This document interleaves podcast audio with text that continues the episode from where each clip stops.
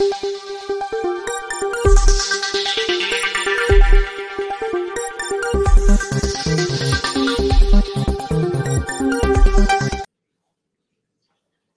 राम। राहुल गांधी ने भारत जोड़ो यात्रा जब शुरू की थी तो उस दौरान एक जुमला, एक नारा निकाला कि नफरत के बाज़ार में मोहब्बत की दुकान खोलने निकला हूँ। लेकिन अभी नेहरू मेमोरियल में, उसके सभागार में, अमृत काल की ओर, उस पुस्तक के लोकार्पण कार्यक्रम में, भारतीय जनता पार्टी के राष्ट्रीय अध्यक्ष जगत प्रकाश नड्डा ने कहा कि राहुल गांधी नफरत का मेगा मॉल चला रहे हैं। अब चूँकि वो जो पुस्तक है श्यामा प्रसाद मुखर्जी रिसर्च फाउंडेशन और प्रभात प्रकाशन ने छापी है। उस पुस्तक में 21 लेखक हैं। उनमें से एक लेखक, मैं भी हूँ, एक अध्याय हमने भी लिखा है उस पुस्तक में। इस वजह से लोकार्पण कार्यक्रम, जो विमोचन कार्यक्रम था, उसमें हम शामिल थे। और जब जेपी नड्डा ये बात कह रहे थे तो वो ज़िक्र कर रहे थे, वो बता रहे थे कि क्यों वो कह रहे हैं कि राहुल गांधी नफरत का मेगा शॉपिंग मॉल चला रहे हैं। अभी तक राहुल गांधी का ये नफरत के बाज़ार में मोहब्बत की दुकान अनचेक्ड जा रहा था। लेकिन अब जाकर भारतीय जनता पार्टी ने उस जुमले का, उस नारे का, दूसरे जुमले और नारे से काउंटर करना शुरू किया है। अब ये सवाल है कि क्या 2023 के विधानसभा चुनावों और 2024 के लोकसभा चुनावों के पहले भारतीय जनता पार्टी का राहुल गांधी को नफरत का मेगा मॉल चलाने वाला कहना ये काम कर जाएगा? या फिर राहुल गांधी जो भारत जोड़ो यात्रा के समय से और फिर लंदन और अमेरिका में नफरत के बाज़ार में मोहब्बत की दुकान चला रहे हैं, वो काम करेगा। और जेपी नड्डा ने जब ये सब कहा तो उन्होंने बहुत ढेर सारे उदाहरण दिए। अब ज़ाहिर है कि जब पार्टी का राष्ट्रीय अध्यक्ष कोई बात कहता है तो फिर उसको एजेंडे के तौर पर वो पार्टी आगे बढ़ाती है। कोई भी पार्टी हो, उसको फिर आगे बढ़ाती ही बढ़ाती है। अब यहाँ सवाल यही है कि जब राहुल गांधी पर जेपी नड्डा इस तरह का हमला कर रहे हैं और पूरी पार्टी उनके पीछे खड़ी हो रही है तो क्या इसको इस तरह से भी देखा जाना चाहिए? इस तरह से भी देखा जाना चाहिए कि मल्लिकार्जुन खड़गे के सामने जेपी नड्डा उसी तरह से दिख रहे हैं। अब भारतीय जनता पार्टी ने नौ पन्नों की एक चिट्ठी लिखी है। और ये जो नौ पन्नों की चिट्ठी है, इस चिट्ठी में बताया गया है कि कैसे राहुल गांधी और उनकी कांग्रेस पार्टी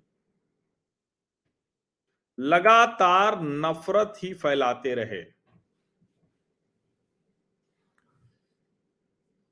चिट्ठी लिखी गई है, मोहब्बत की दुकान या नफरत का मेगा मॉल? प्रिय राहुल जी, आशा है आप स्वस्थ और सानंद होंगे। आपकी मोहब्बत की दुकान के बारे में सुनकर बहुत अच्छा लगा। सचमुच मोहब्बत में परस्पर जोड़ने की भावना निहित है। इस पर चलकर समाज और देश को और ज़्यादा सशक्त बना सकते हैं।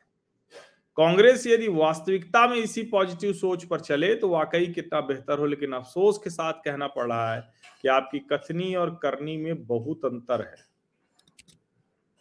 अब जरा आप देखिए कि राहुल गांधी मैं हूँ ऐश्वर्या कपूर। जो कोशिश कर रहे हैं उस कोशिश में कामयाब भला कैसे हो पाएँगे? क्योंकि ये तो तथ्य है जो इस चिट्ठी में लिखा है कि कांग्रेस के राज में ही सबसे अधिक दंगे हुए। अब उसको भाजपा की तरफ़ से चिट्ठी है तो कहा गया, नफरत की दुकानें सजाई गई। नेहरू गांधी परिवार ने कांग्रेसी नेताओं के साथ किस प्रकार की बदसलूकी? अब ये तो हर कोई नरसिंहा राव का किस्सा जानता है। कार्यालय तक में उनकी जो देह थी, वो आने से किस तरह का हंगामा हुआ था? आपके परिवार ने अपने ही रिश्तेदारों से किस प्रकार का मानवीय बर्ताव किया? देश की महान विभूतियों के प्रति आपके परिवार की नफरत आज भी प्रकट होती है। और फिर आगे, उन्नीस सौ चौरासी में, उन्नीस सौ अड़तालीस में जो नरसंहार हुए, उनका भी ज़िक्र है। 1948 में महात्मा गांधी की हत्या के बाद महाराष्ट्र में हज़ारों लोगों को मौत के घाट उतार दिया गया था। जब इंदिरा गांधी जी की हत्या हुई थी तो पूरे देश में सिखों का कत्लेआम हो गया था। इसके अलावा भी ढेर सारे ऐसे उदाहरण इस चिट्ठी में हैं। फिरोजाबाद में 30 दिसंबर उन्नीस सौ इक्यासी को दलित समाज के 10 लोगों को मौत के घाट उतार दिया गया था। 9 मई 1980 को अल्मोड़ा में बारात में शामिल 14 दलितों की निर्मम हत्या मतलब ये इंदिरा गांधी के समय की। और सिख नरसंहार तो सबको ध्यान में है ही। तो इसीलिए जब नफरत के बाज़ार में मोहब्बत की दुकान अनचेक्ड चलती रही, तब तक तो ये जुमला कुछ कुछ असर करता रहा। लेकिन अब जब चुनाव नज़दीक हैं और भारतीय जनता पार्टी ने एकदम से हमला कर दिया है। और बहुत रिसर्च करके खोजा गया है।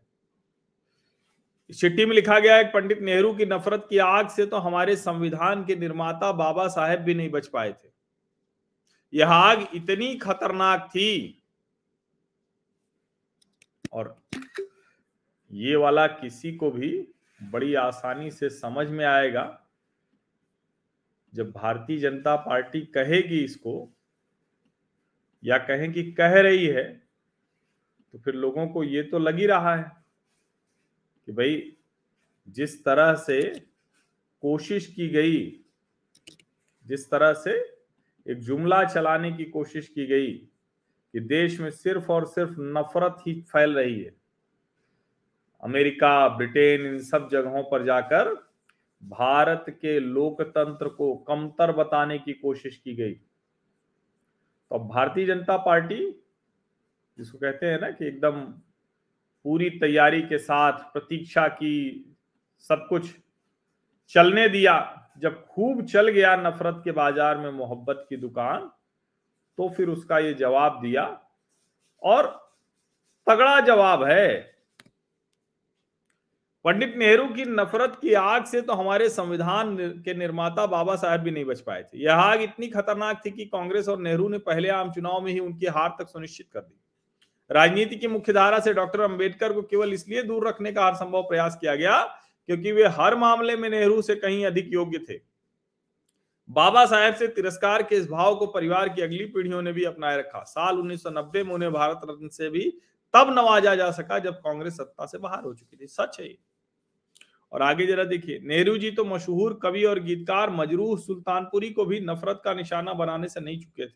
उन्हें सिर्फ़ इसलिए साल भर की जेल कटवाई गई क्योंकि एक रैली में उन्होंने पंडित नेहरू को कॉमनवेल्थ का दास और हिटलर कहा था। मजरूह जी ने बस इतना सा लिखा था, अमन का झंडा इस धरती पे, किसने कहा लहराने न पाए? ये भी कोई हिटलर का है चेला, मार ले साथी जाने न पाए। कॉमनवेल्थ का दास है नेहरू, मार ले साथी जाने न पाए। कई लोग कहते हैं, आज प्रधानमंत्री नरेंद्र मोदी को लेकर कैसी कैसी टिप्पणियाँ की जाती हैं? लेकिन कम से कम इन मामलों में किसी को जेल नहीं हुई अभी तक, होनी भी नहीं चाहिए। इसीलिए जब एक लिखते हैं ना, और ये भाजपा की जो ये चिट्ठी है, पूरी तरह से तथ्य है इसमें। और इसमें लिखा हुआ है, राहुल जी जब आप मोहब्बत की दुकान खोलने की बात करते हैं तो तुरंत वह तस्वीर भी उतरती है कि आपकी उभरती है कि आपकी दादी ने किस प्रकार देश में, देश के लोकतंत्र को 19 महीनों तक अपनी मुट्ठी में कैद रखा था। आपातकाल में जिसने भी लोकतंत्र के अधिकारों के लिए आवाज़ उठाई, उसे जेल में डाल दिया गया। देश और देशवासियों से नफरत के उस काले चैप्टर को देखते हुए आपकी मोहब्बत एक कॉमेडी से ज़्यादा कुछ नहीं लगती। अब सवाल यही है कि 23 के विधानसभा चुनाव के पहले और 24 के लोकसभा चुनाव के पहले। किसका जुमला चलेगा? नफरत का मेगा मॉल या मोहब्बत की दुकान? राहुल गांधी अभी तक अनचेक्ड थे।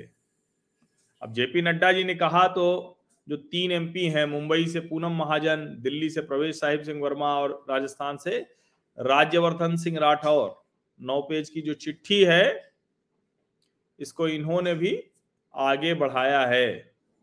अब सवाल यही कि ये किस तरह से असर करेगी? इस चिट्ठी में बहुत डिटेल में सब कुछ लिखा हुआ है।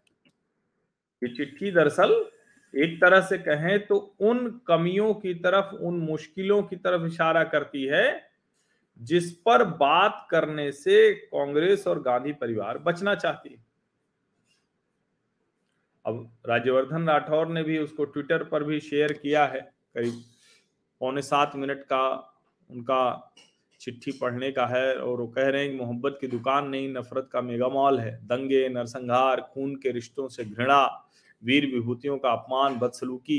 इतिहास के काले पन्नों में दर्ज कांग्रेस की कथनी और करनी की यही सच्चाई है। अब ठीक है, कांग्रेस पार्टी भी बताएगी।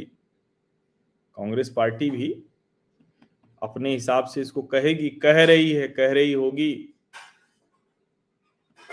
लेकिन यकीन मानिए कि इस बात को लग, लोग जब सुनेंगे तो उनको ये बात समझ में तो आएगी। और जिस तरह से मेनका गांधी और वरुण गांधी के साथ व्यवहार किया गया कमाल की बात यह कि वरुण गांधी फिर भी कोशिश करते रहे। अब देखिए, इसमें एमपीज ने यह भी कहा है कि मोहब्बत अगर इतनी होती तो अपने निजी रिश्तों में निभा लेते। आपका भाई वरुण गांधी आपको न्योता देने के लिए गया।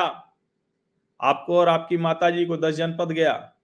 लेकिन उसके बावजूद आप में से कोई भी मोहब्बत के रिश्तों को बचाने नहीं गया।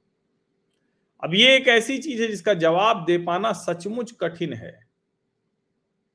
और मेनका गांधी के साथ क्या क्या हुआ, वो तो मेनका गांधी बहुत बार बता चुकी है। और अभी दिखता है कि वरुण गांधी कोई भारतीय जनता पार्टी से प्रसन्न नहीं है।